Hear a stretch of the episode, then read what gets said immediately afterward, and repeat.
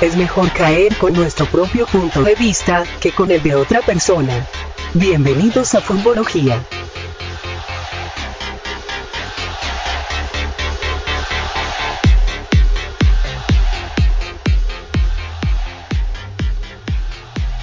Hey, bueno, parceros, bienvenidos a este su podcast Futbología. Hoy estamos con Simón Pulido. ¿Qué más, ¿Qué papá? más? ¿Todo bien? ¿Vos qué? No, todo bien, ¿qué cuenta? ¿Qué vio este fin de semana? No, pues este fin de semana tuve la oportunidad, no tuve la oportunidad de, de ver muchos partidos. Con una jornada hombre, bastante interesante con todos estos partidos de Premier. Solamente me pude ver el de el de Leeds y pues el de Medellín, pues que eso no es ni fútbol, No, hombre. Sí, no, no, pero la verdad, bastante triste, bastante triste, la verdad. Claro, me imagino. Bueno, papá, listo. Ahora vamos con Santiago Ortiz. Santi, cuente a ver, ¿cómo está? ¿Qué más? ¿Bien o no? Todo bien, no sé qué. ¿Qué vio este fin de semana? Bien, Cuente a ver. bien. No, al Inter, al Inter no lo puedo dejar de ver. Ah, no, eso está bien, eso está bien. ¿Jugaron como regular o qué? Sí, regular, regular. Es que ah, Conte a veces hace unas cosas muy raras. Yo no estoy de acuerdo con colocar como esos tres volantes como un perfil tan parecido. Eh, Gagliardini, Varela y Vidal, pues pensando más en la contención y en el apartado defensivo, que no les hagan daño en vez de pensar en, atacar. Me parece que al equipo le falta creatividad y, y ahí pierden, eh, entonces le atasca mucho los partidos. Claro. Y bueno, vamos con la estrella del grupo, Ricardo. ¿Qué más, papá? ¿Bien o no? Bien, bien, por acá, acá Manizales todavía. Ah, no, ¿y qué? ¿Qué vio este fin de semana? No, este fin de semana no vi mucho, pero sí vi entre semana el jueves que jugó el, el Granada por Europa League y clasificamos a, a fase de grupo. Estoy muy feliz con mi equipo. O sea, que soy del Ah, Granada. Ah, no, eso está bien, eso está bien, me alegro. Y les tocó grupo fácil, ¿no? Les tocó grupo fácil. Mm, ah, sí, no me acuerdo quién es que es el grupo, pero ahí está, sí se puede clasificar. Ah, no, Yo, listo. o sea, analiza- lo vi, pero no me acuerdo ahorita en ese momento cuál es que es, pero, pero sí, lo que analicé en ese momento como que sí. Y lo que decía Simón, ese Caracas, no, ese Caracas que es que tres rojas, que falta de respeto, ¿no? Ey, ¿oíste? Oíste, yo tengo una pregunta para Ricardo, que me la respondas así Adelante. rápidamente. A ver, a ver. Parecida a la que te hice el episodio pasado. Es- en Venezuela es muy común, pues no sé, se ve que, que se apoyan como la hinchada de todos los equipos, se apoyan entre todos, ¿sí me entiende? O sea, no sé, me parece que si, por ejemplo, ahora estudiantes de Mérida, un ejemplo pues cualquiera, y uno Sí. se mete a revisar, por ejemplo, el Twitter y es un montón, uy, yo soy hincha de Caracas, pero vamos estudiantes, yo soy hincha de, no sé, un equipo de Venezuela, pero no, estudiantes con toda, que no sé cuántas. ¿Por qué? Pues, ¿por qué como una tibieza? Pues, o sea, es que usted lo ve, por ejemplo, en otros países y no, pues aquí no se apoya, usted es solamente el equipo del que es hincha. Pues, Mm, ¿Qué? No, pero es que eso es, eso es porque Venezuela que ha logrado a nivel pues de clubes y a nivel pues de selección, a, ni- a nivel pues internacional, nada. Entonces como que ese apoyo para, para los otros equipos que la están haciendo bien en, en el, en la competencia internacional para pues sí, para, para apoyar. Incluso yo, pues yo no, yo no soy hincha de Caracas ni nada, pero yo le hago mucha fuerza a ellos cuando juegan, no, porque, pero, porque sí, eso, eso le suma al fútbol venezolano al final. no, pero muy tibios. Pues aquí puede ser Águilas y uno siempre quiere es que pierda. Sí, No, no, menos yo, yo también soy así. Pero es que no, o sea, a usted no le gustaría por lo menos que, que digamos, pues a ver, que un equipo que no sea tan, tan rival de Medellín, un Once Caldas ganara una, una Libertadores otra vez. No lo apoyaría. No, nunca, No, nunca. Oiga, pues, ¿cómo? Pues, ¿cómo? no, no. Yo Pero de es verdad, que, el ¿sabes qué es lo- equipo cuál es el que- problema? ¿Sabes cuál es el problema con eso? Que el único equipo que gana Copa Libertadores acá es Nacional. No, pues ahí donde Carlos también tiene una, pues, pero, Pero, pues no, digamos que en el caso hipotético de que llegue cualquier otro equipo, yo nunca, nunca, nunca, nunca. Pues ahí sí, de pronto el único, Envigado.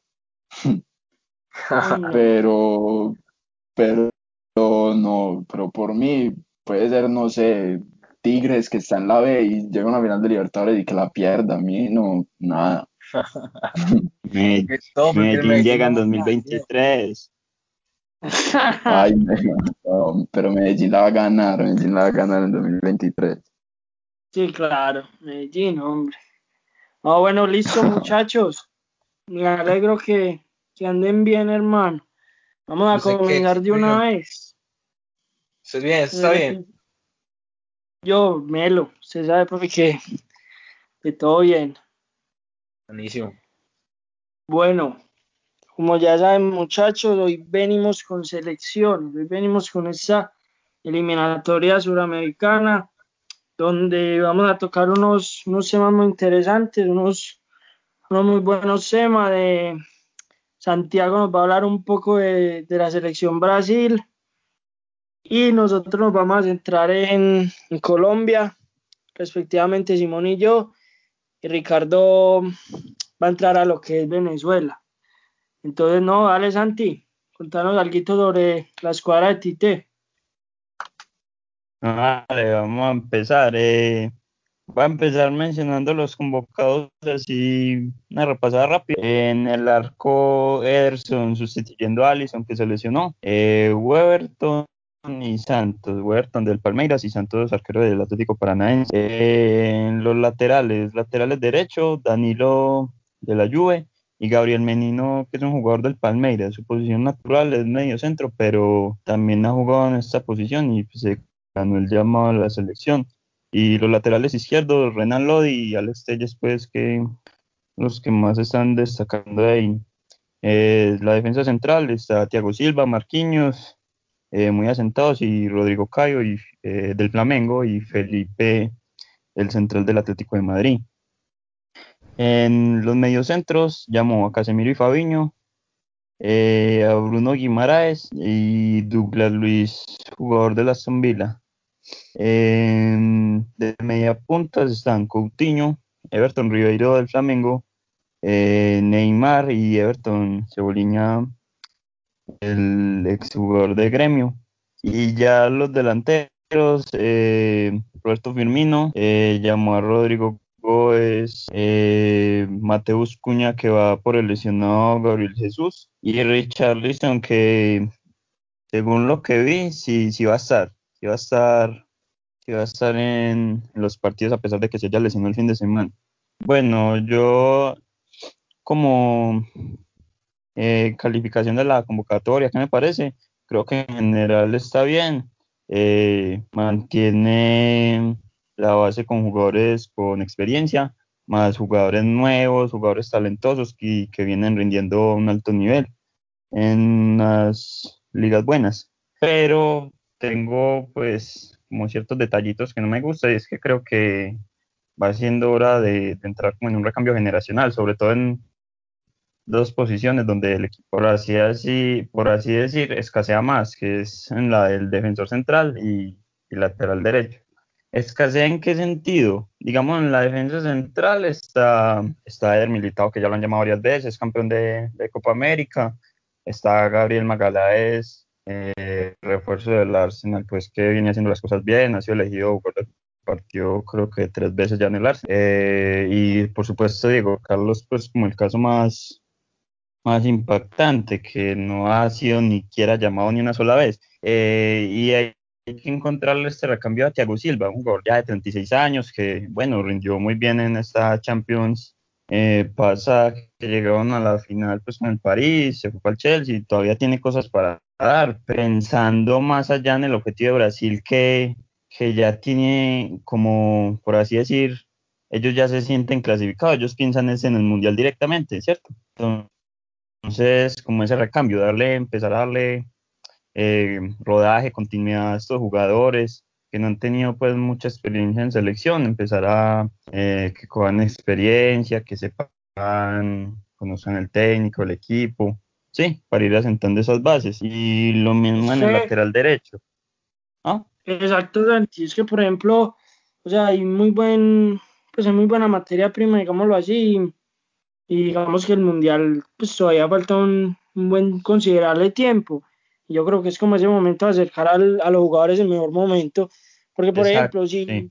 Si le vamos a dar un Mundial, si le vamos a dar un Mundial a Diego Carlos, yo pensaría que el momento es ahora, porque tal vez para el otro Mundial, eh, bueno, quién sabe. O sea, como hay que, hay que aprovechar como ese top y ese momento tan bueno de muchos jugadores. Por ejemplo, no entiendo por qué no a Emerson, me parece que, que es muy superior a Danilo y pues al mismo Gabriel Menino que yo lo hice jugando es en como medio centro, porque él metió un golazo en, él metió un golazo ahorita en Libertadores, ¿cierto? De media distancia.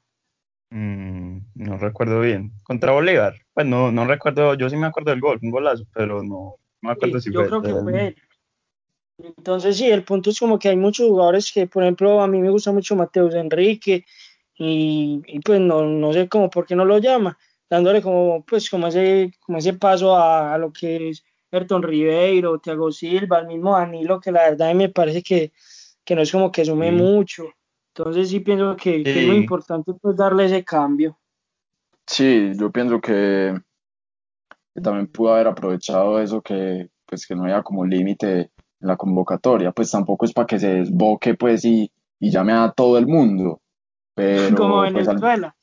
sí, pues sí, Venezuela llamó 32 jugadores y es una cifra pues como exagerada y Exageradísimo, Y- Sí, no digo pues hasta ese punto, pero yo digo que es, esas posiciones claves que menciona Santiago, pues si al menos no los piensa poner de titulares, puede haber aprovechado para llamar a esos jugadores para, pues como para irlos acercando.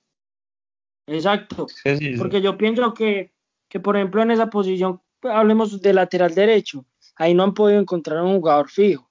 En el lateral izquierdo, después de que, de que se deja de acudir a Felipe, como que tampoco. Entonces yo pienso que, que pues en el lateral izquierdo sí está bien, pues la convocatoria creo que es perfecta y creo que los van a ser los jugadores. Pero a mí sí, principalmente ahí en ese, en ese lateral derecho donde, donde tal vez no están los jugadores. Sí, también por ejemplo, yo hablo, Yo tengo una pregunta ahí. Este Dani Alves no había dicho que, es que se retiraba de la selección luego de la, del Mundial. Pero Yo iba a no lo decir, llevaron al yo- mundial, porque él se lesionó. pero yo iba a decir algo con Dani Alves, hablando de ese puesto lateral derecho, eh, como la, pues cuando la, la fecha se iba a jugar en marzo, a Dani Alves lo habían llamado, estaba convocado, y creo que no va ahora porque está como lesionado, creo. Entonces a mí me parece curioso que, pues, que ni siquiera tenga como una intención desde un principio como de, de llamar a, a un Emerson, por ejemplo, siendo esa una posición en la que ya se ve que, que Brasil necesita ese, ese recambio generacional ya rápido, urgente. Pero de todos modos, Dani Alves sigue siendo un jugador importante, ¿no? Sí, sí sigue siendo tomado en cuenta por ti. Pero, pero pues de todas maneras eh, ya está en sus años, ya Sí, no, sus ya. Obviamente Sí, ya tiene yo- un recambio, pero pues yo creo que ahí tampoco es que están le, que le falta ese jugador, esa posición, porque ahí pues Dani Alves también sigue cumpliendo y la Copa América que se hizo el, el año pasado fue muy buena. Sí, pero Dani Obviamente, Alves no va, pero Dani Alves no va ahora. Va es Danilo. Claro, claro. Pues la verdad, Danilo, pues me parece muy malo. Sí, no, a mí Mm. también me parece un jugador, me parece un jugador del montón, la verdad. Tuvo sus buenos años en Porto, pero ahí era, yo, yo especificaba sobre todo en defensa central, lateral derecho, defensa central, porque lo que le decía, hay estos jugadores, pero también hay cierta duda sobre ellos, porque Diego Carlos pues nunca ha sido llamado, entonces no entiendo por qué no ha llamado. Eh, Gabriel todavía se tiene que asentar en el Arsenal, en la Premier, pues una liga mucho más competitiva. Este Militao nunca tiene rodaje pues en el Real. Entonces, como que nadie ahí como un puesto, Felipe pues ya tiene 30 años y es como un perfil diferente, es un jugador mucho de defender más el área. Y en el lateral derecho, Emerson es el jugador más claro, ya, ya está subiendo el nivel, el equipo pues ya está acompañando más, eh, ya está teniendo más experiencia, juega en una buena liga, en un buen equipo, entonces yo pues me pareció raro que no lo llamara ni siquiera, cuando antes ya lo había tenido en cuenta por una convocatoria, entonces y llamar a Danilo, que pienso que es un jugador que antes te está restando y más, pienso yo que va a partir de titular. Un jugador que no, no te aporta mucho ni, ni defendiendo ni atacando ya. Es como, es un jugador ya como más, ni quieras titular en la Juve. Entonces e, era como ese punto, era como ese punto. Eh, sobre todo esa crítica y más bien los rivales, que si tú te enfrentas a Argentina, que a la misma Colombia, Uruguay, bueno, Thiago Silva para esos partidos ya tiene mucha experiencia, experiencia en Champions y todo, pero pues juegas con Bolivia en tu casa y sobre todo en tu casa, ni siquiera en La Paz, y con Perú, bueno, Perú finalista, pero me parece que es un rival que asequible para probar a estos jugadores. Eh, además, además pues Brasil le metió como 7, si no estoy mal, en fase de grupos. 6, 7. Ah, 5, 5 o 4. 5. ¿Y, ¿Y qué? Y ya, pues no, eso era como la crítica principal, me parece que era hora del recambio. ¿Yo qué llevaría? Yo, la base está bien. Eh, Allison, Ederson, un tercer portero que ya pues mmm, ya vendría siendo como igual, es el tercer portero, pues, prestando la importancia pues, que podría ser cualquiera. Pero vos decís oh. Allison y Ederson, y ellos no estaban juntos en la convocatoria. Ah, Ederson entró, Ederson entró por, por la lesión de Allison. Sí. ¿Y por qué? ¿Por qué no llama a Ederson desde un principio, pues sabiendo que es un, portero top? Pues yo mm, voy a dar una opinión ahí. Por ejemplo, yo pienso que, es algo, pues es algo muy complejo el nivel de los dos y, el que más, el más recurrente es, es Allison. Y yo, pienso que Ederson como pues como portero top dirá, a mí no me llamen que yo no voy a jugar. ¿Para qué? O sea, como para que pues voy a viajar, voy a dar, digamos, Exacto para qué va a hacer este desgaste si no voy a jugar? Entonces, yo pienso que podría ser por ese lado. Y ellos son muy contemporáneos, ¿no, Santi? Yo soy como muy de la, de la sí, Sí, creo que, creo que uno tendrá un año más que el otro, pero sí, más o menos sí. Vamos a decir, para complicar. Pero entonces, una situación parecida. El portero titular va a ser eso, pues. O sea, yo también lo veo como para que no pues alejara al, o sea, llamarlo innecesariamente, o sea, como que dejarlo tranquilo en el club, igual sabe que, que va, a seguir, va a seguir siendo tomado en cuenta, pues, o sea, no hace falta traer dos porteros de ese calibre, pues, hacerlo viajar, todo ese desgaste, más, más todo esto del coronavirus, pues no, no me parece necesario llamar a dos porteros así tanto siendo Brasil. Pero es una situación parecida, por ejemplo, a la de Alemania, que tiene a, a Neuer y a, y a Ter Pero, por ejemplo, Ter Stegen al mismo Leno ya Leno también. sí. pero sobre todo, pues, sobre todo esos dos. Y Neuer están por encima de Leno, me parece. Ah, sí, sí, claro, pero digamos que Leno, digamos que Leno también es como un arquero, pues a mí me parece de primer nivel, entonces son tres arqueros muy buenos. Pero mire que entre ellos, o sea, no hay como una enemistad, pero sí, pues ya hay algo como, ¿sí me entiendes? O sea, hay como algo que no, que no va bien porque, porque los dos quieren jugar, exacto. Pero entonces se Stegen, pues, eh, creo que el titular es Neuer, ¿no? Sí, sí. Y Ter Stegen no ha dejado de ir. Pero es que Ter Stegen quiere ganarse la, la titularidad, pues, y... Por eso, y, y, Ederson, ¿por qué no? Pero es que también ellos están ahí en Europa. Ederson tiene que hacer todo el viaje para América, pues sabemos que todo lo desgastante que es eso, yo creo que, que no, pues, o sea, además para dos partidos que más súper sencillos, pero si fuera que si una Copa América o un Mundial, algo así, pues yo ahí sí, pero para dos partidos no. Es curioso, es curioso eso, y ahí dejamos como, esa incógnita, espero que Santiago nos traiga respuesta, ya adelante que, que tiene que mirar como qué es lo que pasa ahí. Bueno, entonces yo creo que ahí todos estamos de acuerdo que, que nos falta Diego Carlos, Emerson y, tal vez como un volante más, más ofensivo. Creo que hay que faltando un Arthur, pues como sacar un volante de marca y, e incluir un, no, volante más ofensivo. Y Vinicius. Y Vinicius. claro. Pues Vinicius, Vinicius viene subiendo mucho el nivel con el Real. No, y creo que pues desde Revulsivo me parece una opción más que válida. Sí. Yo Ella no sé para titular. Para titular no lo veo porque igual Coutinho juega media punta y demás que tira Neymar más por la izquierda. Y también está Everton, pues que me parece jugadorazo, pero sí, buena opción esa para desde el banquillo, muy buena opción. Sí, eso es muy interesante. Es que tienen muchos jugadores, qué lindo ese problema, ¿no? A quien llamo de en todas, todas las Es posiciones. Y siempre en la Copa América 2007 Brasil ganó prácticamente con un equipo C. Hay uno de los que faltan. Por ejemplo, llama a Richarlison, eh, llama a Gabriel Jesús, a Neymar, a Everton, y ya Firmino y ¿quién es el otro? Ah, y Rodrigo. Pero bueno, se queda fuera este Vinicius, eh, eh, eh, Anthony, que me Anthony. parece muy bueno, bueno, el mismo William, eh, Ay, gol. eh, ¿quién más? Gaby Gol de delantero, este cuña que llamaron, pues sí, estaba muy venido en la Bundesliga. También, eh, no sé, Douglas Costa, Lucas Moura, pues hay infinidad de opciones arriba. Arriba es, mm, puede tener No, es tres que Brasil, Brasil. fácilmente. Uh, no, es que Brasil es caso ya- aparte. Sí, Bueno. ya como para ir, para ir terminando, pues de, quería comentar un poquito encima cómo juega Tite.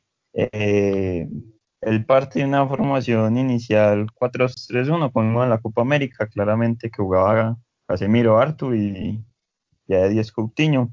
Eh, destacaría sus laterales que son muy profundos, eh, aportando en amplitud o también participando en el juego interior, se cerraban y participaban más en la creación y elaboración por el centro. Mm, doble pivote fundamental, Casemiro aportando el equilibrio, eh, jugador de, mucho corte, él la- el encargado pues de aportar eso, el equilibrio, junto a un Arthur, bueno, no está en este tiempo, pero es un rol, una función parecida, eh, un jugador con mucha más elaboración, que conecte más pases, que fluya, que haga fluir pues como el balón, ¿me entienden? Entonces, eh, los extremos y el mediapunta parece muy interesante el intercambio de posiciones que hacen, intentando generar espacios que pueda ocupar eh, otros jugadores, por ejemplo, cuando jugaba este Gabriel Jesús por derecha, a veces se sumaba con Firmino arriba, o cuando Firmino descendía, Gabriel Jesús se metía y avanzaba Dani Alves.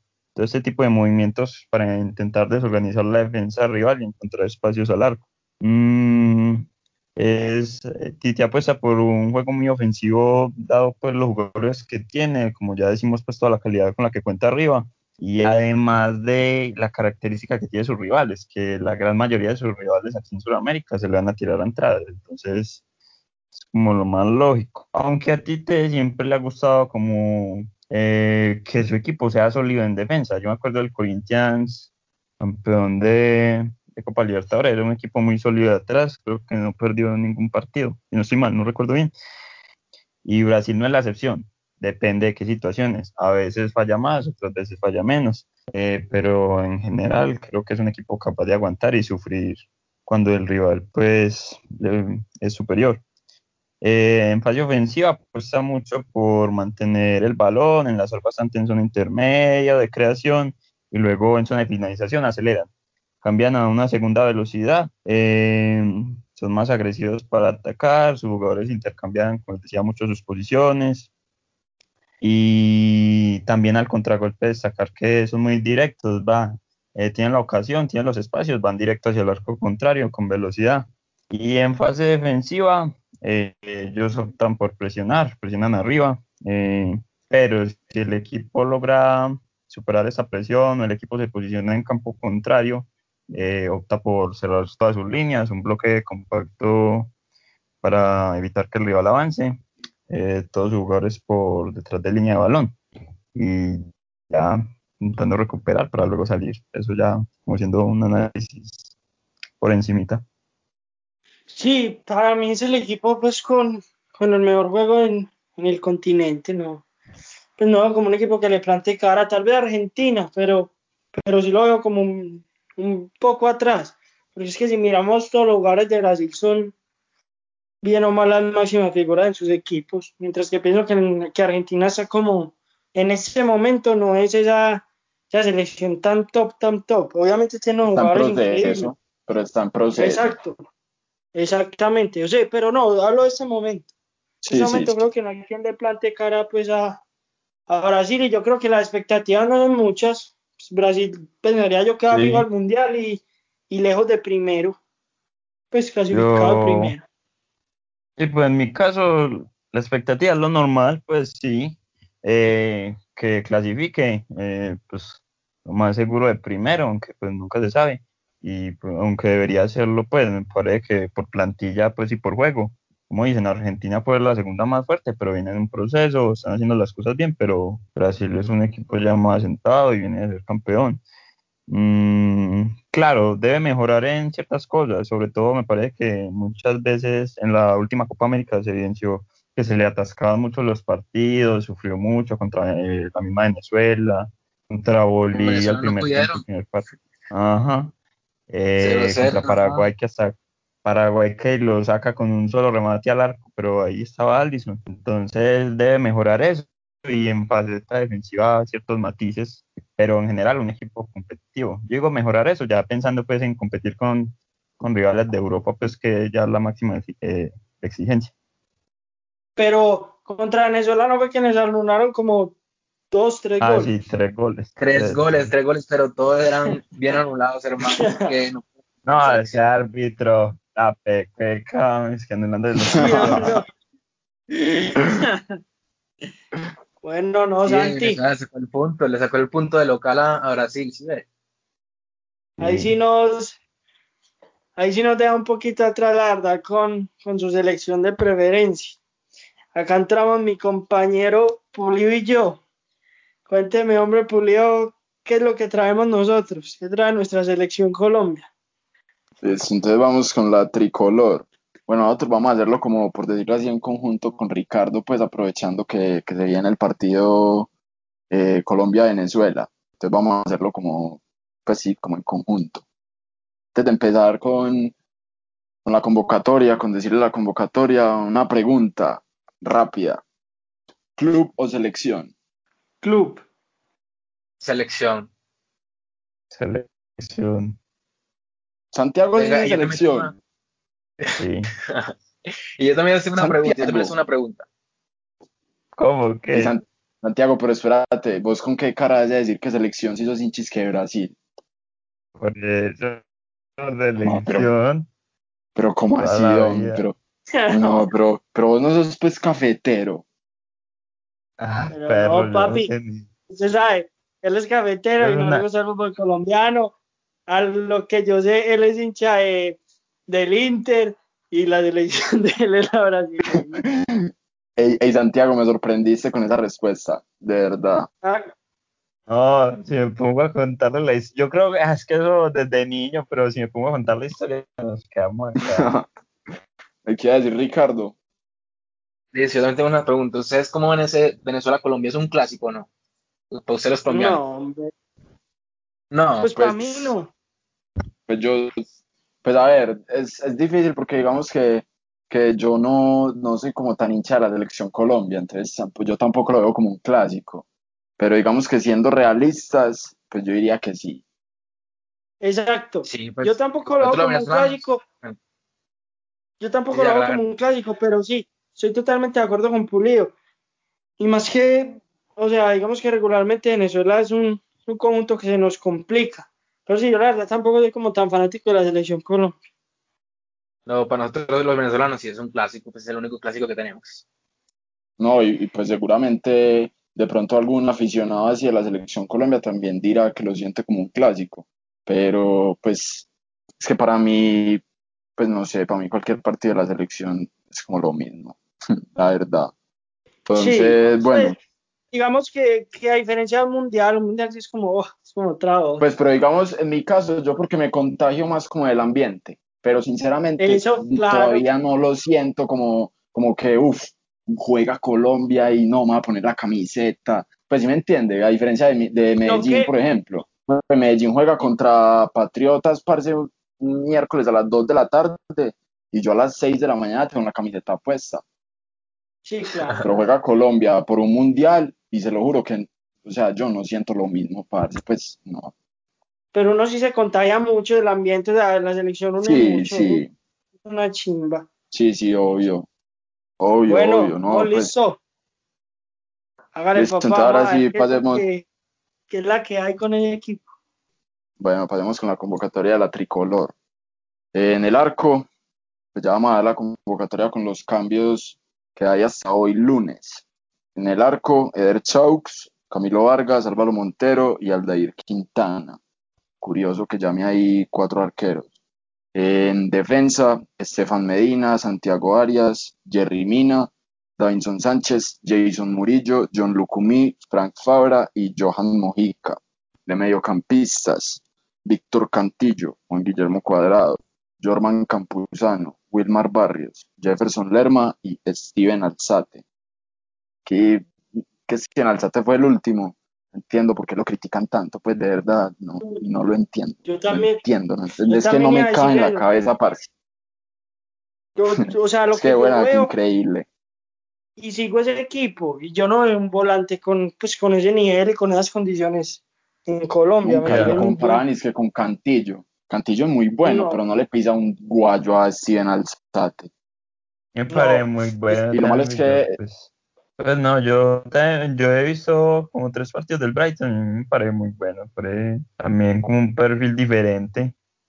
Muy Yo, bueno, es eh, muy también, bueno. Pues, Venga, ¿y cuántos años, cuántos años la tiene él? gente, la gente, la gente critica porque no lo ha visto, imagino yo. Claro, no.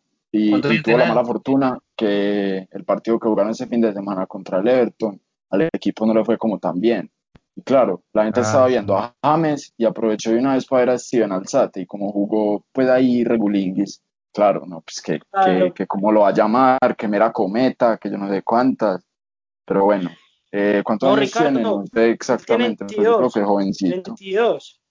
es un jovencito. Está pelado, está pelado, no está bien. No, Eh, pues, y a mí me parece pues, que es el box to box, o sea, en su plenitud. Es un jugador que te aporta en ataque, te aporta en defensa, muy dinámico. A mí me parece un jugadorazo, un jugadorazo.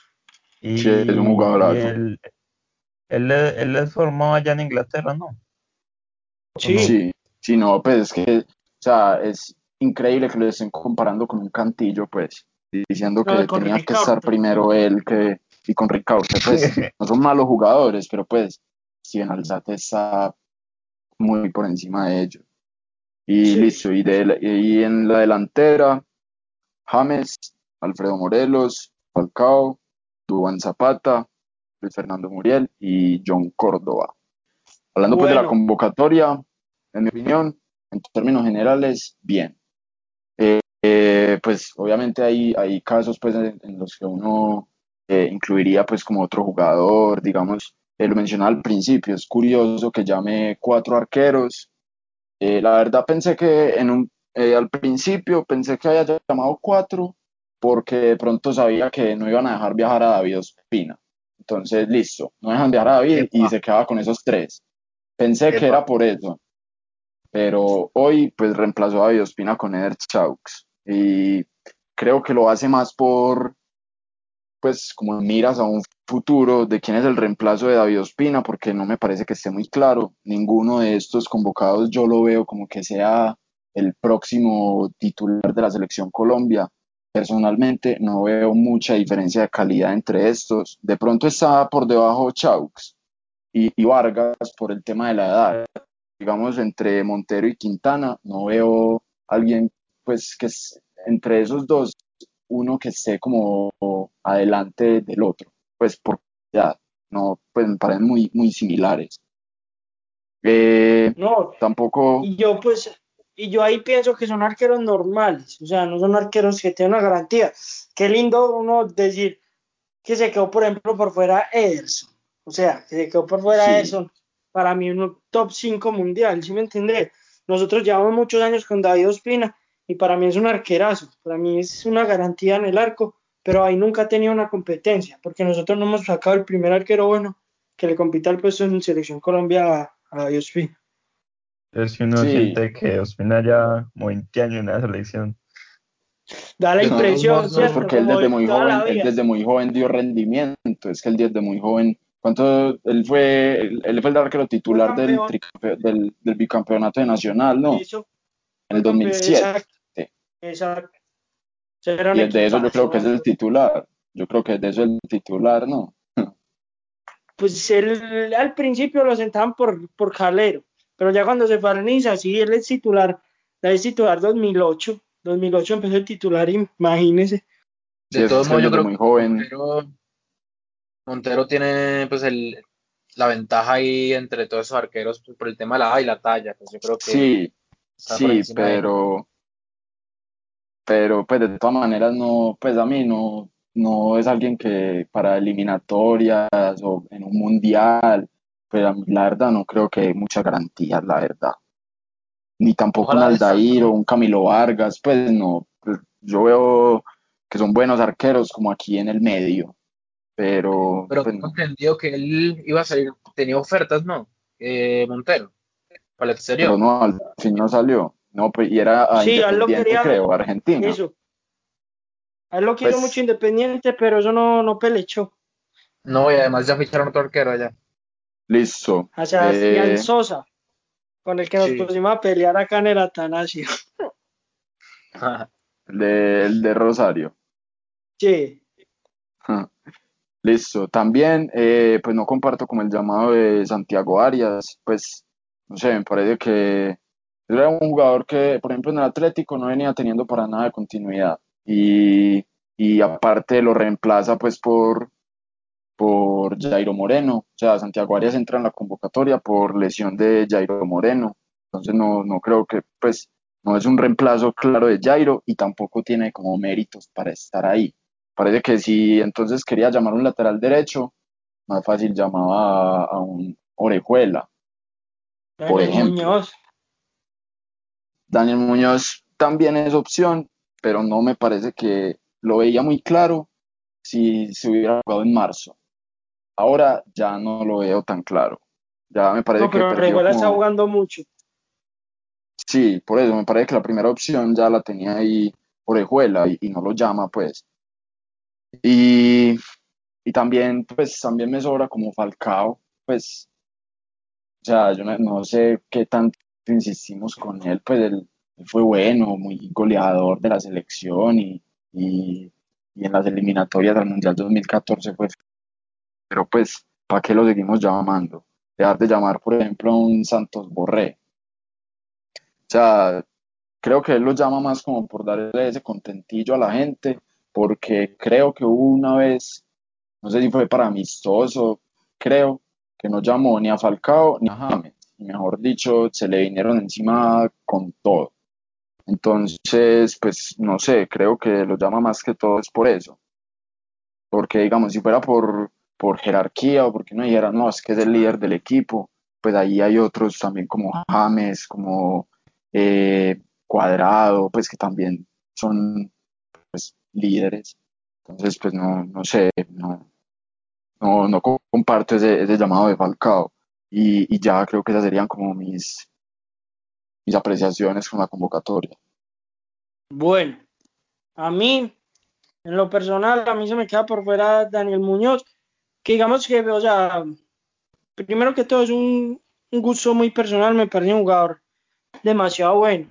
Y aparte de eso, es un jugador que te puede aportar en muchas posiciones. Entonces, entonces ahí puede marcar diferencia. O sea, es alguien que te puede jugar de lateral derecho, inclusive de central, y te puede jugar como, como volante mixto. Digamos que es algo similar a lo que te da Jairo. Mientras que con Santiago Arias creo que es un jugador únicamente para, para lateral derecho. Eh, en el mediocampo, yo, pues de la convocatoria inicial, yo era incluido a Cantillo desde, desde un principio. Yo no, pues no hubiera llamado a cuatro arqueros, hubiera sacado un arquero, hubiera llamado a, a este Víctor, Víctor Cantillo. A mí también se me queda por fuera Santos Borré, me parece un jugador muy diferente, me parece un crack, es un jugador que, que le aporta mucho al juego y es un delantero, un perfil muy diferente a lo que, a lo que se llama, porque digamos que no puede ir Luis Díaz, que es como ese perfil, es extremo puro, y se convoca a un John Córdoba, un John Córdoba que es muy similar a Duan Zapata, o sea, es un jugador que te aguanta balones, que no es muy dúctil con el balón, que, que es rematador y, y, potencia física. Entonces creo que, que, llevamos muchos jugadores de ese perfil. Yo a Falcao sí lo llevo como por, por esa jerarquía que, que resaltaba Simón, pero sí, a mí se me quedan por fuera Santos Borré, Daniel Muñoz y Víctor Cantillo, pues que, que finalmente termina yendo. Yo la verdad, pues sí, yo también la creo verdad, que, que...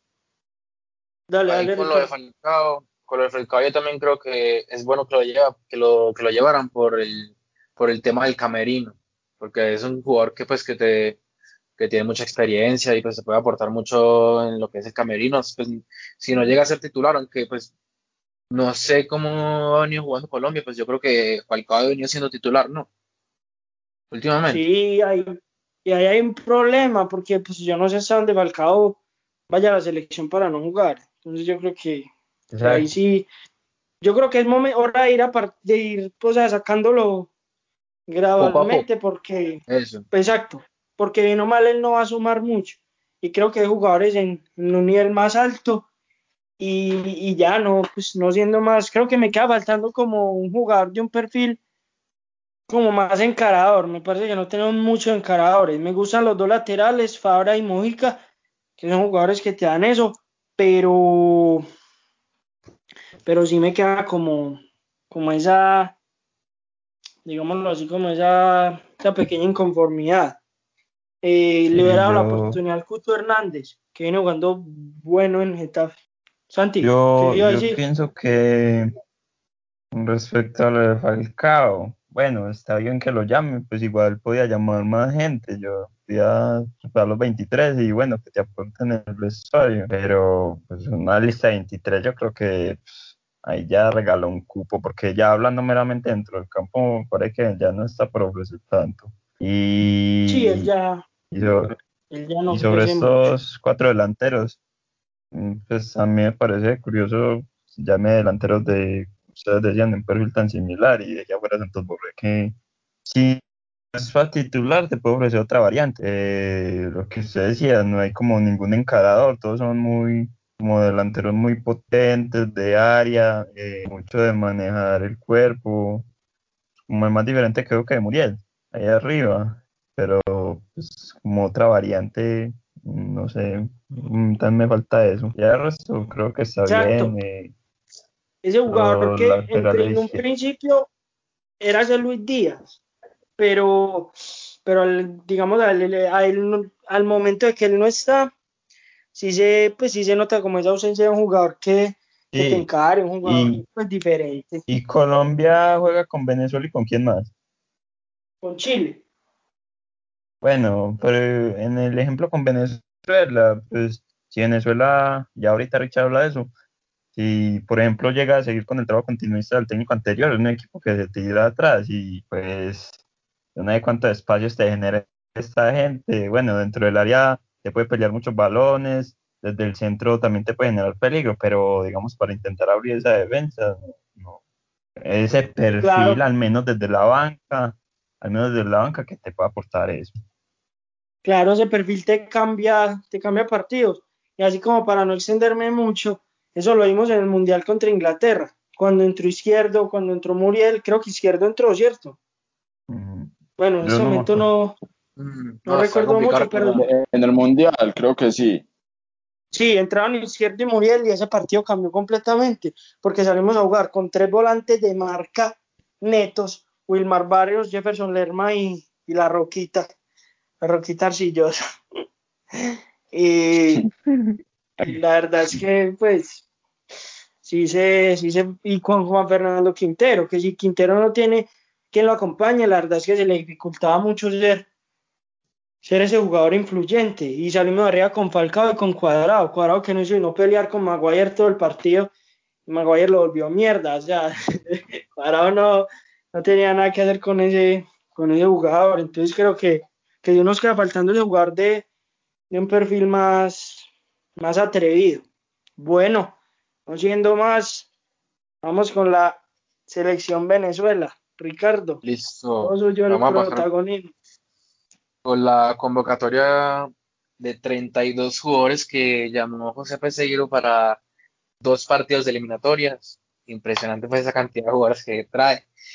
Eh, pero bueno, también lo hace un poco porque sabiendo que eh, sabiendo que muchos jugadores iban a caer a esa lista porque no iban a recibir los permisos de, de sus clubes o pues sí, todo lo que sabemos ya de esta situación que, que tiene pues no solo a, a, Venezuela complicada, sino también a selecciones como Perú, Ecuador, que, que también tienen jugadores, por menos Perú, que tiene muchos jugadores en MLS, también ha sido perjudicada, y bueno, pero ese es otro tema.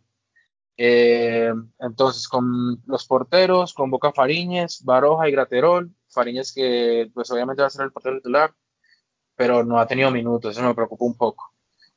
Eh, defensas, Alexander González, Chancelor, Mago, Villanueva, Rosales, Felcher.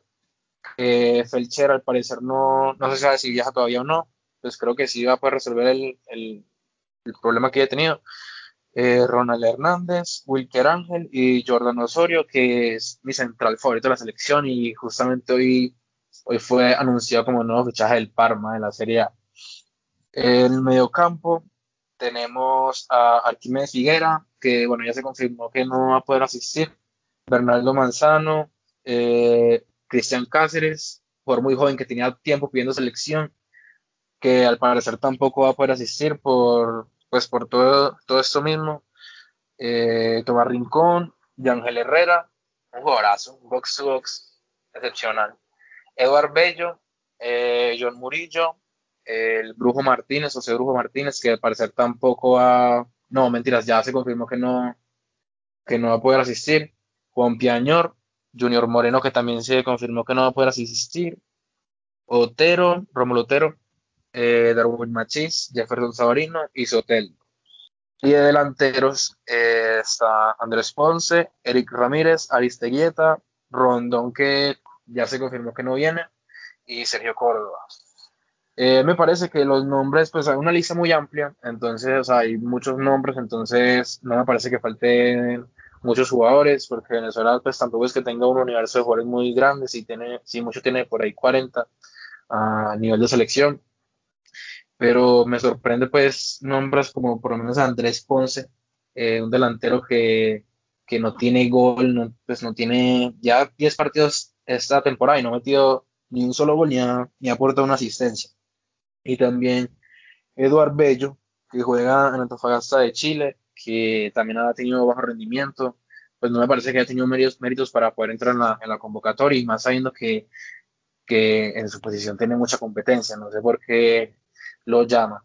Ah, y se me olvidó mencionar también a Miguel Navarro, que es, es lateral izquierdo, el único lateral izquierdo que tiene la selección, el único lateral izquierdo nato que tiene la selección, porque normalmente Rosales, pues Rosales se, ha desempeñado en ese puesto estos últimos años en la, en la Vinotinto, a falta pues de, de un lateral.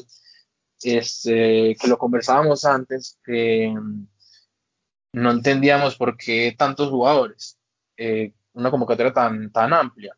Pero por lo menos este caso de Miguel Navarro me parece que es pues, un jugador que no ha debutado en la selección y es muy joven, apenas está teniendo su primer año en el exterior con Chicago Fire de la MLS y es un jugador pues que no, así de primera, no, no tiene para ser titular en, en, en, la selección porque pues no ha tenido, no ha tenido nunca minutos con la, con la selección nacional, pues ni siquiera un amistoso. Entonces me parece que sí es bueno que lo llame para que vaya cogiendo esa dinámica de, de, selección, porque pues hace falta un lateral izquierdo en la selección, aunque probablemente no vea minutos, y mucho puede que llegue a ver minutos contra Paraguay, y si es un contexto favorable para el jugador, pues porque quiera un jugador así de tan joven y en esa posición, pueden fácilmente matarlo pues y, y sacarlo pues ya de lo que es la selección. Entonces sí, me parece, pues en eso sí me parece en parte positivo de que se vayan eh, llevado bastantes jugadores porque selecciones como Venezuela que no tiene tantos jugadores y sabiendo que pues que es una es una eliminatoria larga tiene que pues su, ir sumando la mayor cantidad de jugadores posibles a, a, al proceso, pues no es como un Brasil que pues que, que ya se sabe que todos sus jugadores están bien consagrados en buenos equipos de, Pero- de Europa, incluso pero Ricardo, por ejemplo, Pero, pero hasta qué Dale, punto, Julio. porque pues, o sea, usted dice ir sumando cantidad de jugadores, pero entonces usted también se cuestiona que de muchos jugadores como que no merecen estar ahí. Entonces tampoco es que sea como llamar por llamar y, y como pues ir mirando a ver qué, qué sí se puede tomar para las eliminatorias, ¿no? Pero es que por lo menos, no, es que hay unos que yo digo que sí, por lo menos el caso de Cristian Cáceres, que es un jugador que, la, y que desde los 18 años ha estado jugando titular en la MLS eh, y hace tiempo pues que ha venido pidiendo selección. Tiene que estar, así sea solo para concentrarse, para que vaya cogiendo ese, pues, ese ritmo de, de selección. El mismo caso de Miguel Navarro, pero yo lo digo es por lo menos el caso de Andrés Ponce o Eduard Belle, pues que no, de verdad, ellos sí no tienen méritos para estar en la selección y pues aparte, normalmente Venezuela juega con un punta, o sea, llevas tantos delanteros y un jugador que no tiene méritos para, para estar ahí, pero, o sea, pero creo que ahí ¿cuántos se quedaron por fuera? En ese momento, ¿cuántos confirmados hay de esos que usted nos dijo que no van? O sea, en ese momento, digamos, hay cinco que no van. ¿Cuánto es el número exacto? Eh, hay cuatro confirmados que no van, entonces ya serían Listo. 28, pero Entonces, están en duda exacto, otros 28. dos más. Entonces, a mí me parece, pues, digamos, ese número es un número normal. Y sí, se, se llevan jugadores y se, se empiezan a acompañar en el proceso, que por ejemplo en una selección Venezuela sí creo muy útil por lo que dice Ricardo. En cualquier momento alguno se cae y ya ya sabe en el proceso, ya comprende lo que, lo que el entrenador quiere. Aunque yo pienso que a la hora de tú ser, de tú ser seleccionador, tú buscas los jugadores con el perfil para tu equipo. Por ejemplo, no creo que Queiroz vaya a llamar alguna vez a Juan Fernando Quintero, porque no le encaja en el juego de él, no le encaja en lo que a él le gusta. Entonces yo creo que eso es lo positivo de ser seleccionador, que tú puedes elegir lo que tú quieras para tu estilo, para tu modelo, para lo que, lo que quieres desarrollar. Pero es que de todos modos Venezuela no le, no le hacen falta jugadores, más bien todos los jugadores están como, como perfectos, como que encajan pues en el, en el grupo. O sea, lo que le digo es el caso de Ponce y Eduard Bello, que sí tienen mucha competencia en ese puesto, o incluso se quedó por fuera eh, este Samu Sosa, que está, ¿sí se acuerdan de Samu Sosa? Un jugador sub-20 Pues se fue para Eh, Tenerife, creo. para Que el tiro libre. Eso, eso. Pues ese jugador está en la lista de 40, se quedó por fuera. Pero sí es como para ir metiéndolos en la dinámica de la selección, porque pues a nosotros no nos sobran jugadores. Como les dije, pues si hay mucho, si mucho hay 40 jugadores a, a nivel de selección. Entonces, pues ahí sí me parece un, una cosa acertada y pues no difiero mucho de la, de la convocatoria que hizo Peseiro porque, porque sí, pues o sea, se convocó mucha gente y, y me parece que los que están ahí están por mérito. No como antes que por lo Listo. menos se llamaba un Peñaranda, un Peñaranda que, que tenía min- años sin jugar, que el Guamé lo siga llamando pues porque le da la confianza porque es como su jugador fetiche. A mí me parece que ahora están los que tienen que estar y pues me parece una buena convocatoria de José Peseiro. Bueno, no siendo más, yo quisiera como hablar un poquito de la convocatoria. Me parece que tienen jugadores buenos. Pero, o sea, hasta ahí, porque digamos que, o sea, como empezando por algo, no hay jugadores que estén muy consolidados en, en equipos que peleen por algo en Europa. Digamos que tal vez que Yangel y Machís, porque de resto no, no hay como muchos jugadores consolidados en equipos muy, muy buenos. Entonces me parece que ahí hay como un déficit, digamos, como empezando por, por ese aspecto. Y también me parece que, que en estas eliminatorias que, que pienso que se van a llevar muy rápido, y, y creo que ellos no tienen ni un solo entrenamiento con, con ese Peseiro, ¿cierto? Sí, es que Peseiro no apenas ha tenido charlas con alguno que otro jugador de la selección y los que están en Europa. O sea, va a llegar totalmente pues nuevo sin conocer a los jugadores del grupo, apenas va a llegar a, a eso y si, y si mucho va a tener que dos prácticas con, con la selección antes del partido. Entonces, pues yo no creo que, que varíe mucho lo que se ha venido haciendo pues con, por lo menos contra Colombia, no creo que varíe mucho lo que se ha venido haciendo pues antes con Duhamel. Entonces ahí yo pues pienso que, que es muy complicado para Venezuela. Yo creo que, que tienen muchas expectativas, pero, pero yo pienso que, que va a ser muy complicado, porque, porque si veo cinco equipos un escalón por encima, y creo que son los, los más opcionados a como a clasificar pues al mundial. Entonces creo que, que tiene mucho camino por recorrer y creo que las cosas se hicieron mal, porque porque o sea, las eliminatorias están muy encima y, y va a haber muy poco tiempo de trabajo para, para acoplar nuevas ideas, para que, para que los jugadores como que cojan otro libreto.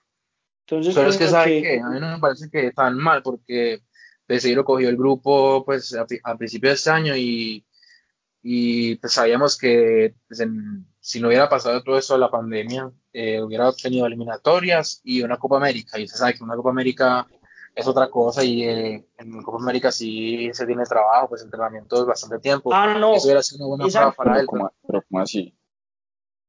pero como, porque pues, pues sí, ya tomando en como cuenta lo que ya que te digo, ya es como una pasó cosa todo la eso, tiene, la tiene muy difícil, muy complicada. Pero yo creo que a futuro sí puede, sí puede hacer buenas cosas con, con la selección y esperemos que sea así porque, porque tiene los jugadores necesarios para, para, pues yo digo que tiene los jugadores que se, que se puede pensar y que se puede lograr en la clasificación al mundial, que es lo que todos queremos. No sé, hombre, pues a ver, sinceramente, ¿hasta qué punto es cierto eso? O sea, es que los jugadores venezolanos son buenos, pero ¿hasta qué punto les da como para, para clasificar a un mundial? Pero Sí, es sea, ¿Hasta que qué punto marcan esa diferencia? ¿Hasta qué punto pueden marcar esa diferencia? Pero es que no, son, no es algo de individualidades, es algo de conjunto. O sea, y, y, el, y el, este grupo de Venezuela ha venido trabajando, pues se suma, tiene, tiene experiencia que lo, son jugadores como Roberto Rosales, que es el lateral, o Tomás Rincón, que es el capitán, o, o el mismo Salomón Rondón, y se le han venido sumando los jugadores de la, de la categoría sub-20 que quedó subcampeona del mundo, que son Yángel Herrera, Sergio Córdoba, eh, Ronald Hernández, el mismo Fariñas. O sea, tiene, Sí. tiene esa experiencia, tiene experiencia, tiene juventud y la juventud pues está viendo que, que está haciendo cosas buenas porque ¿quiénes son la juventud? Sí. Fariñas, Ángel Herrera que la está rompiendo en Europa, o sea, tiene con qué y pues está armando un grupo bueno, aparte tienen ya, tienen un proceso que como grupo, como grupo que tenía Dudamel, o sea, no, la selección no ha variado prácticamente en muchos nombres, o sea, han entrado unos nuevos y han salido otros, pero no han sido los como que la base pues del equipo. Entonces, y pues los últimos partidos que se vio de, de la selección de Venezuela, me parece que se vio, una, se vio algo positivo. Entonces yo creo es que que, son buenos, pues, exacto, es que como son buenos, tienen con pero yo ahí entro. Ahí yo entro a lo que dice Pulido, o sea, hasta qué punto para ir al mundial, o sea, hasta qué punto para, para ser un equipo que, que digamos lleve una cierta continuidad y que haga cosas importantes. Yo creo que, que o sea, la verdad no, o sea, no les veo el nivel para, para ser un equipo que, que vaya al mundial. Pero es Entonces que vamos a ver. Venezuela no Es está que- aspirando a los cuatro primeros. Venezuela tiene que buscar mínimo un repechaje porque sabemos que por encima está Brasil, Argentina, Uruguay y Colombia. Los rivales directos de Venezuela, ¿quiénes son? Chile, eh, Perú, Paraguay y Ecuador. Que pues porque, y, si- y sin embargo, yo veo, yo veo a Paraguay muy, yo veo a Paraguay en ese momento por debajo de Venezuela, aunque ha tenido trabajo, pues ha tenido este, sí, trabajo con, con el Toto Berizzo últimamente, pues porque tiene mucho jugador el torneo local y todo eso. Pero yo de Pero- Venezuela, Pero por ejemplo, Para A un Perú y un que- Chile. Por ejemplo, Perú que ya se ganó ese quinto puesto y que viene, digamos que con un proceso pues ya un poco más largo que Venezuela que, que va a empezar apenas con un nuevo entrenador. Pues Chile que, que, que es Chile, que, pues, que tiene jugadores muy, pues algunos Claro, que, que- que son si revisamos las estadísticas, los últimos partidos entre Venezuela, y- entre Venezuela y Perú, no, Perú no le ha sacado diferencia, a, a- no le ha ganado a Venezuela. Y eso Pero que, Perú, pues, pero, pero ¿y, y de qué te sirve que Perú no te gane si te sacó el puesto en, del repechaje? Claro, pero es que eso, eso es lo que, a lo que voy. O sea, Venezuela tiene. Primero, Venezuela antes jugaba un, un estilo completamente diferente, que pues, un estilo muy defensivo, que pues, eso no le sirvió para nada, porque era prácticamente esperar que el rival llegara te atacara y luego tuvo a la, a la contra y ya pues yo, y no era el fuerte de Venezuela, o sea, Venezuela este, tenía los jugadores para poder hacer ese tipo de juego, pero Venezuela tiene que, tiene otros jugadores que en mejor, en mejor momento y pues mejor individualmente, pues que, que se puede hacer una, cosa, una cosa totalmente distinta. O sea, el fuerte de Venezuela en ese momento era el ataque, porque los mejores jugadores de Venezuela no están desde la mitad de la cancha hacia adelante, porque la defensa es una zona que está súper, súper delicada, los jugadores no tienen muchos minutos y pues hay que aprovechar eso que tiene Venezuela, esa, ese poderío que tiene en ataque. Y se demostró, pues el último partido que, el último partido que jugaron contra Japón, pues el último partido que jugó la, que jugó la Vinotinto, jugaron contra Japón en Japón. Y el primer tiempo, ¿cómo quedó? 4 a 0. ¿Y, cómo, y qué, es, qué salió a jugar Venezuela? Un juego ofensivo. Entonces, ahí se va a demostrar que Venezuela, si juega un juego ofensivo, tiene con qué hacer daño a cualquier equipo. Listo. Santi, ¿qué tienes ahí para opinar vos respecto a Venezuela? Pues hablando de este último que dice Richard, mmm, yo opino que antes de mantener como la idea que se venía jugando, mantener como un bloque sólido, eh, darle protagonismo al otro equipo, porque bueno, tú puedes ser protagonista contra Bolivia, de pronto Paraguay, mmm, sí, pero no, no sé si Venezuela llegue a quitar la posesión, o no la, bueno, no la posesión, el control del juego, perdón, a equipos como la misma Colombia o Chile o hasta Perú, creo yo, ¿sí? Eh, y bueno, tiene muy buen ataque, por eso digo que yo apostaría por mantener como siempre ha estado, un equipo que aguanta mucho atrás y sale al contragolpe. ¿Por qué? Porque lo que decía Richard, eh, muy buenos jugadores en ataque, Soteldo, Machís, este Saberino, eh, ya bueno, cuando el Rondón, Joseph, eh, son muy buenos, pero la parte de atrás, no sé, no sé si puede aguantar con tantos metros a espalda, no sé si sean igual de buenos, no sé si, eh, sean igual de buenos con tantos metros, eh, igual a, a, que sea un bloque juntico cerca del arco. Sí, eso es como lo que me genera dudas. Eh, si sea buenos al espacio, si el, si el entrenador dice pues que no le gusta que tengan balón, no, no, pues no le encuentra mucho sentido a eso. Entonces yo opino que un equipo que espere atrás, que espere atrás, que sea muy sólido, que sea difícil entrarle, claro, cuando recupere el balón, ahí sí soltar a estos jugadores pues que pueden marcar diferencia arriba, este Machis o Teldo, y así puede generar peligros. Pues en mi opinión es como la vía más factible y la que yo creo más, como más mm, realista, más, sí, aprovechando lo que tiene. Igual, yo no lo conozco, yo a la defensa de, Venezuela no la conozco, pero creo que son mucho mejor defendiendo cerca de su propio arco que defendiendo eh, prácticamente todos en arco contrario. Ya no sé qué Richard puede decirme ahí, porque yo ya sí hablo, pues, porque no lo conozco, pues yo hablo desde la ignorancia. Dígame. Ahora díganos qué expectativas tiene con, con esta Venezuela para nosotros hablar un poquito pues de, de lo que ha venido mostrando la selección Colombia. Listo, a corto plazo, pues hablando de corto plazo, lo que es esa doble fecha y la próxima doble fecha que es en noviembre, yo miro que va a ser muy difícil para Peseiro, por lo que ya hemos hablado, que es un equipo que no ha tenido trabajo ni nada. Eh, pues no la veo muy bien me parece que va a ser muy difícil arrancar para, para Venezuela. Y por lo menos si, si, se sacan tres puntos esta doble fecha, me parece súper positivo. Cuatro sería lo ideal, pues sacándole un empate a Colombia.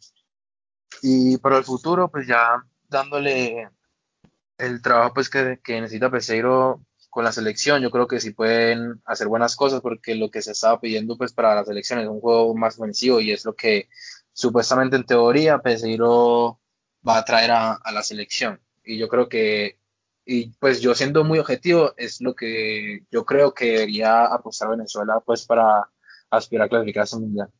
Y lo que le digo pues que, que los rivales pues tienen que salir a ganar en casa contra los rivales directos que son Chile, Perú, eh, Paraguay, pues obviamente Bolivia y Ecuador. Y pues también hacerle buenos partidos por lo menos a Colombia, que siempre se le hacen buenos partidos y eso. O sea, ser sólido en casa y y, en, y de visita tratar de, de sumar siempre.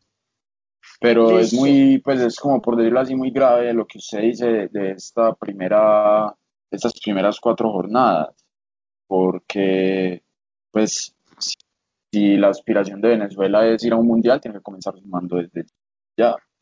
O sea, no puede Claro, decir claro. como, bueno, eh, a ver qué puntico nos pescamos por acá, porque es que si lo que quieren es clasificar al mundial, hay que empezar es sumando.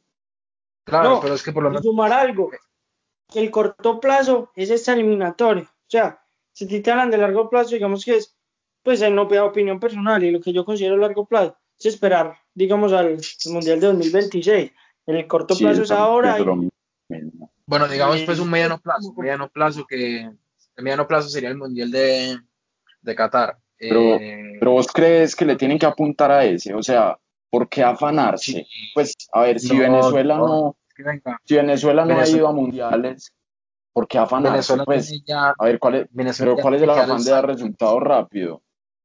Es que no es un resultado rápido. Venezuela se supone que viene un proceso hace muchos años, o sea, ya en el momento, Pero o sea, los jugadores individualmente, ya los jugadores dan de calar todos los fines de semana. Machín mete gol, Yangel Herrera también mete doblete, siendo un medio centro, pues un, pivote, aunque es box to box, pues, pero, pero así pues, o sea, ya los jugadores están haciendo cosas muy buenas en sus equipos, entonces yo creo que pues a, a nivel pues individual de, los jugadores que tienen la Vino Tinto jamás habíamos estado en tan buen nivel. Yo creo que hay que aprovechar pues el, el grupo que, que se tiene, aprovechando que está jugadores como Rondón, Rincón y Rosales que tienen la experiencia, más los jugadores jóvenes que, que se han sumado, más lo que ya están, que se puede, yo creo que se puede lograr, pero ahí depende pues lo- el trabajo que haga Peseiro. Pero, pero es que no, pero es que no sé, pues, o sea, yo no, no sé por qué le, le apuntan a 2022, pues, o sea, me parece que la apuesta debería estar es en 2026, pues es que, o sea, está bien, traían un proceso, pero, pero volvieron como a empezar, o no, pues no sé, es como lo que yo veo, o al menos por el cambio de entrenador, no, yo, yo no le apostaría a este mundial, yo diría que más fácil al otro, sobre todo con todo esto, pues, con, con tan accidentadas que han estado estas eliminatorias. Pero ahí para cerrar, pues, para cerrar, yo digo que, ah bueno, diga, dígame Santi. Eh, eh, pues agregar esto eh, desde este mundial o es el otro que son un montón de equipos. De pronto hay más clasificados. El otro, el otro, creo. Ahí No, pero- pronto, pues no sé. Peseiro sabe muy bien pues lo que en lo que fue fuerte Venezuela esos últimos años, que fue en la defensa, o sea, que tratar de encajar lo menos posible y defenderse de atrás, y él, él está muy claro de eso, y, y tampoco es que va a dejar de, de lado eso, y va a tirar toda la borda, o sea, va a tener una cierta continuidad con lo que se hizo antes, pero va a aportar pues a, va a apostar a- al, al juego más ofensivo, que es lo que necesita la Vinotinto, porque antes no se veía absolutamente nada de eso. Entonces, no es tampoco que, que va a tirar lo otro a la basura. Yo creo que sí se puede Bueno, lograr. Vamos a ver, vamos a ver. Esto es largo y pues yo la verdad si no los ve. Entremos, Julio, con, con nuestra selección Colombia. Cuénteme usted qué, qué lee al equipo de Queiroz, o sea, ¿cuál cree que es la apuesta de él? ¿Cree que es una apuesta ofensiva? ¿Cree que, que es como, como más bien equilibrado? ¿Es algo reservado? ¿Qué piensa usted? Bueno, hablando pues de Queiroz, pues, a ver, es como más fácil hablar de él porque ya lo hemos visto. Entonces, Claro. pues sí, ya, ya podemos hablar pues desde, pues, sí, desde lo que se ha visto. Me parece que el equipo tuvo puntos muy altos. Por ejemplo, la Copa América, en el que se hace la mejor participación desde, desde, desde el 2001, la, la Copa América que No. ganaron en el 2001. Sí, la mejor fue la de 2016. no, porque en fase de grupos, 9 de 9. Ah, ya, ya, ya, ya, sí, sí, fase de grupo sí. Sí, sí, en, en fase de grupos sacó 9 de 9, creo que sin recibir goles. Digamos que ese ha sido como el punto más alto de Colombia. No solamente por resultado, porque si vamos al juego, digamos que contra Argentina mostró muy buen juego, pero también ha mostrado puntos muy bajos. Por ejemplo, creo que en esa misma Copa América, cuando quedamos eliminados, pues jugando mal. Eh, luego fuimos a jugar un amistoso contra Argelia y perdimos 3-0. Pues Argelia que eh, no es tampoco pues tan mal equipo, creo que era vigente campeón de la Copa Africana, pero pues, a ver, Colombia tampoco era para que le metieran tres y tampoco para, para, para que mostrara un juego tan pobre. Entonces, eh, pues digamos que hay que ver, hay que ver cómo, cómo, cómo sigue pues el juego de la selección. Eh, me parece que no es el juego vistoso, es un juego como muy, pues muy reservado. Me parece a mí algo mejor que lo de Peckerman. Una propuesta un poquito mejor, pero sigue siendo algo que busca mucho ese equilibrio, ese como, como no sé, como... Si no nada, si no jugara sí, como un equipo muy plano, un equipo muy plano. Es una propuesta un poquito mejor que, tiene un poquito más el balón, tiene un poquito más el balón, quiere ser un poco más ofensivo, pero es que sigue siendo muy plano. Parece que el error es porque es un equipo muy rígido. Él no le da como tanto esa libertad a los jugadores de, de pues sí, como de, de, de, hacer, digamos, permutas, de intercambiar posiciones. No se ve tanto. Un equipo demasiado rígido y que por eso termina siendo muy plano. Es tan simple como eso que los dos laterales sean defensores centrales, ¿sí me entendés? Como es el caso de Esteban Medina y, y Tecillo, que han sido los con los que él ha jugado, digamos que ahora cambia Fabre y con Mojica, pero, pero con los que él ha competido han sido ellos dos, entonces a mí me parece un juego muy, muy conservador, todavía no entiendo qué es lo que quiere hacer, he visto un movimiento interesante que es que él los jugadores de banda los utiliza por dentro, porque Cuadrado y Jairo Moreno son jugadores de banda. O sea, yo la verdad no les veo como esas cualidades para, para ser jugadores en la zona más congestionada del campo, porque esos jugadores que les gusta conducir, esos jugadores que les gusta encarar, esos jugadores que les gusta hacer algo diferente. Entonces, como continuando con lo que habla de ese movimiento, es que cerraba sus laterales, los interiorizaba, y estos dos jugadores que, que parten desde el centro, que son Jairo y Cuadrado, abrían a las bandas, algo que hay mucho en, en un amistoso, pero, pero de ahí allá, o sea, como que no entiendo cuál es la propuesta, me parece que James queda muy, pues queda como muy confundido con, con la idea, porque la gente en Colombia decía que no, que, que Copa América, que James, y creo que hablé mucho eso con Santiago, que Santi vio algunos partidos, nosotros decíamos, yo no sé qué es lo que le ven a James y si la verdad es como, como tan normal, ¿cierto Santi? Sí, que el mejor jugador de la fase de grupo y eso. Sí, era pues era algo como completamente normal. Entonces yo creo que y las convocatorias me siguen mostrando esto, porque es lo que hablábamos ahorita. No hay un jugador como con esa chispa que te encare, pues cuadrado y Fabra tal vez, porque James no es encarador. O sea, James ahorita jugaba muy bien en la, en la Premier, porque es un jugador que distribuye muy bien juego, que, que está interpretando muy bien los espacios, que sabe llegar a... Pues le han creado un contexto para que él se sienta cómodo también. Muy favorable, muy favorable. Y llega a esas zonas de influencia y, y es un jugador que, que, la verdad te muestra mucho. Pero yo no he visto a James ganando un uno contra uno. No hizo el primero. No, yo... Yo quiero opinar que también estoy de acuerdo que es un equipo plano sobre todo contra ciertos rivales y contra Argentina se vio en Copa América, bueno, una Argentina que iba de menos a más en ese torneo, pero bueno, le pudo funcionar el plan en el amistoso que con Brasil, le funcionó, le hizo mucho daño en transición, pero pues contra otros equipos, sabiendo ya la calidad que tiene Colombia, contra la mayoría de equipos que juega, son equipos que puede que te sean el protagonismo y ahí es donde cae como en ese equipo plano que no encuentra como las vías para llegar, James no tiene como un socio claro, pues él te puede meter un pasesote y te puede dejar solo en algo, pero tampoco le dan como esas facilidades, me parece. Y, y, creo que sí es algo que tiene que mejorar. Eso de los laterales, bueno, me parece que está bien la convocatoria por izquierda llamando a jugadores muy profundos que atacan mucho, Fabra y Mojica, y por derecha Estefano o, o Arias que pueden dar un poco más de equilibrio, pero sí, de acuerdo con eso en que el equipo tiende a ser plano a estos rivales que desean protagonismo. Yo me acuerdo contra Qatar, Tío, maluco, maluco ese partido. Encontró una bola de James, le metió un cara. ¿Quién metió el gol? Al cabo, Duan. Duan. Y ya, pero el resto. hmm, poquito. No había manera de romper eso. Y eso es lo que a mí me preocupa. Porque por eso como hablamos reitero, ahorita de. De Exacto, convocatoria- de, diferentes. Ah, no, Porque la bien. convocatoria- nos muestra lo mismo. Entonces sí, sí me preocupa la verdad. Pero creo que independientemente de eso, somos pues candidatos firmes a, a ir al mundial, ¿no, Pulido?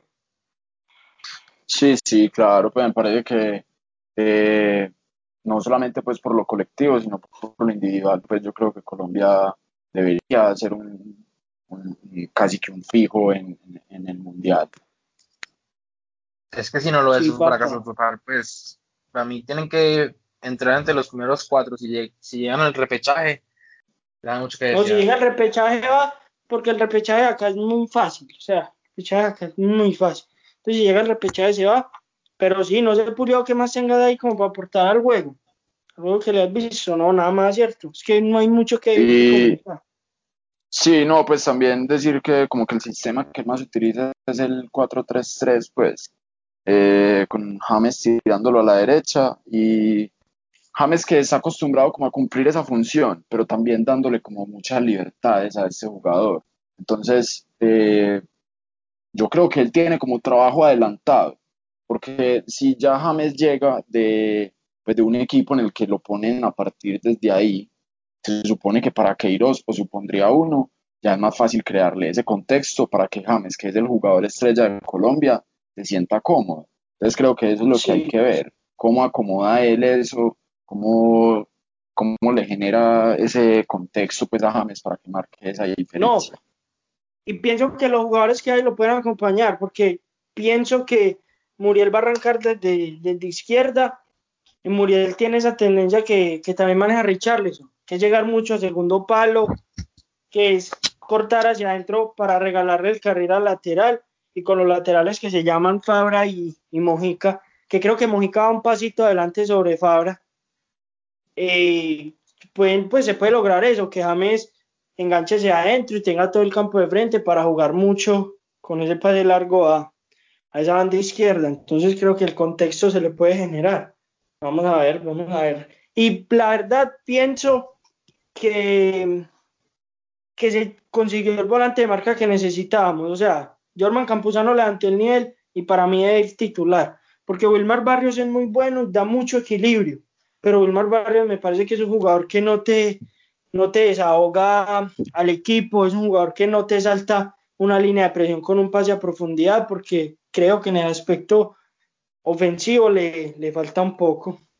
Ni conduciendo, ni, ni nada así. Campuzano, esa Copa Libertadores con Boca, uff, de los puntos más Sí. altos. Pues tanto que le pusieron como un precio como de 15 millones, algo así. Sí, porque la verdad está top, está jugando muy, muy bien. Entonces creo que, que no, que se pueden ver cosas buenas. Muchachos, ahí como para cerrar, si quieren decir un 11, un 11 a gusto personal que, que meterían en sus elecciones, así rápido. Decir el 11 y, y cerramos con ese episodio. Santi, cuéntenos a ver un 11 suyo para la selección Brasil, con lo que hay. Con lo que hay en estos partidos. Sí, un 11, dale, rápido. Eh, Ederson, eh, Marquinhos, Thiago Silva, eh, Alex Telles, Danilo, eh, Casemiro, Douglas Luis, Coutinho, Neymar, mm, jue puta, eh, Richarlison y Firmino. Listo, Ricardo, un 11. Listo. Yo voy con Fariñas, eh, por derecha Alexander González, eh, Osorio y Villanueva de centrales. Eh, por izquierda Roberto Rosales, doble pivote Rincón y Yamel Herrera, Yamel Herrera un poco más suelto. Eh, por derecha pongo a Sabarino, por izquierda a Machís, eh, como media punta pongo Otero y arriba, ahí me queda la duda porque sin Rondón, sin el Rondón y, y Joseph está complicado, pero yo creo que me voy con Aristeguiet o si no Córdoba. Listo.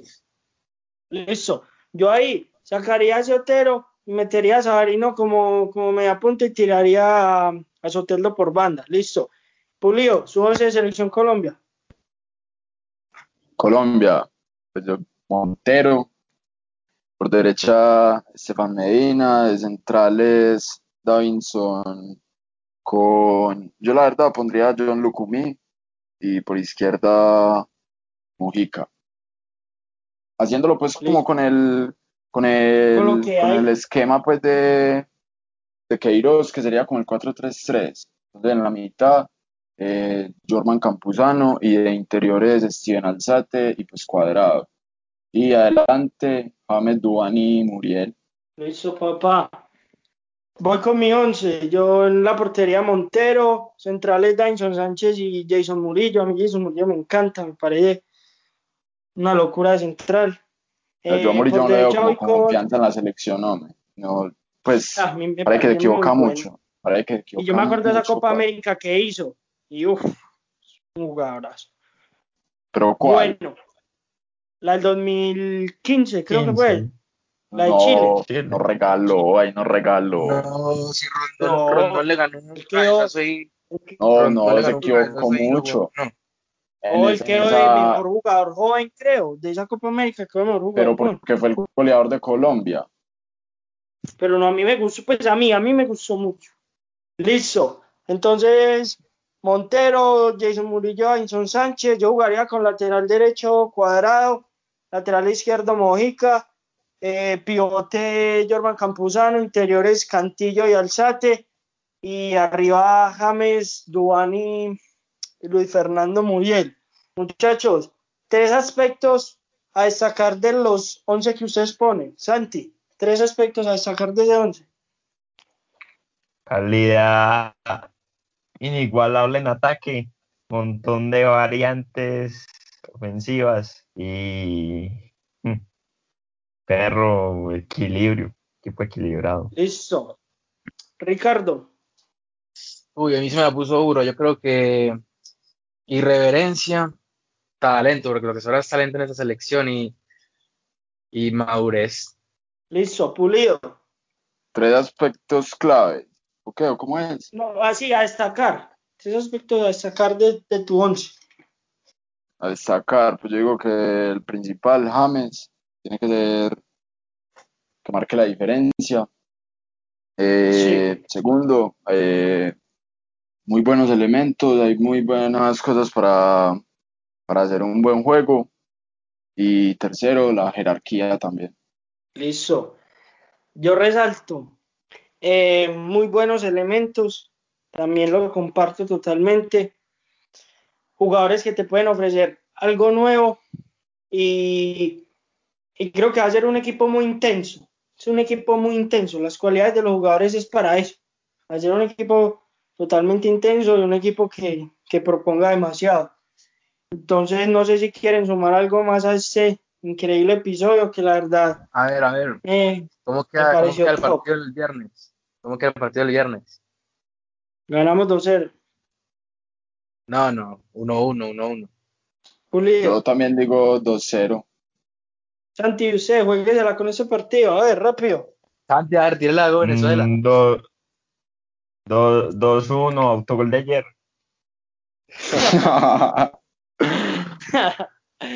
bueno, listo. Oh, muchachos, muchísimas gracias.